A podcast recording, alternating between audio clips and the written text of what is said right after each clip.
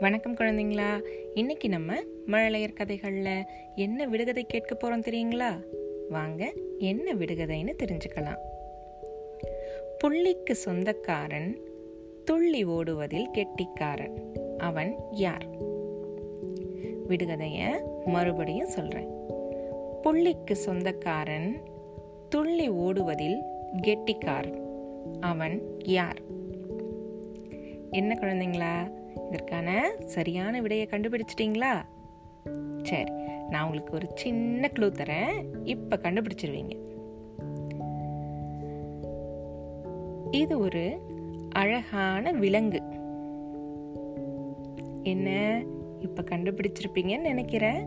ஆமாங்க இதற்கு சரியான விடை புள்ளிமான். புள்ளிமான் தான் இதற்கு சரியான விடை. சரியா? மீண்டும் இன்னொரு அழகான விடுகதையில் வந்து உங்களை சந்திக்கிறேன். அது வரைக்கும் நன்றி வணக்கம்.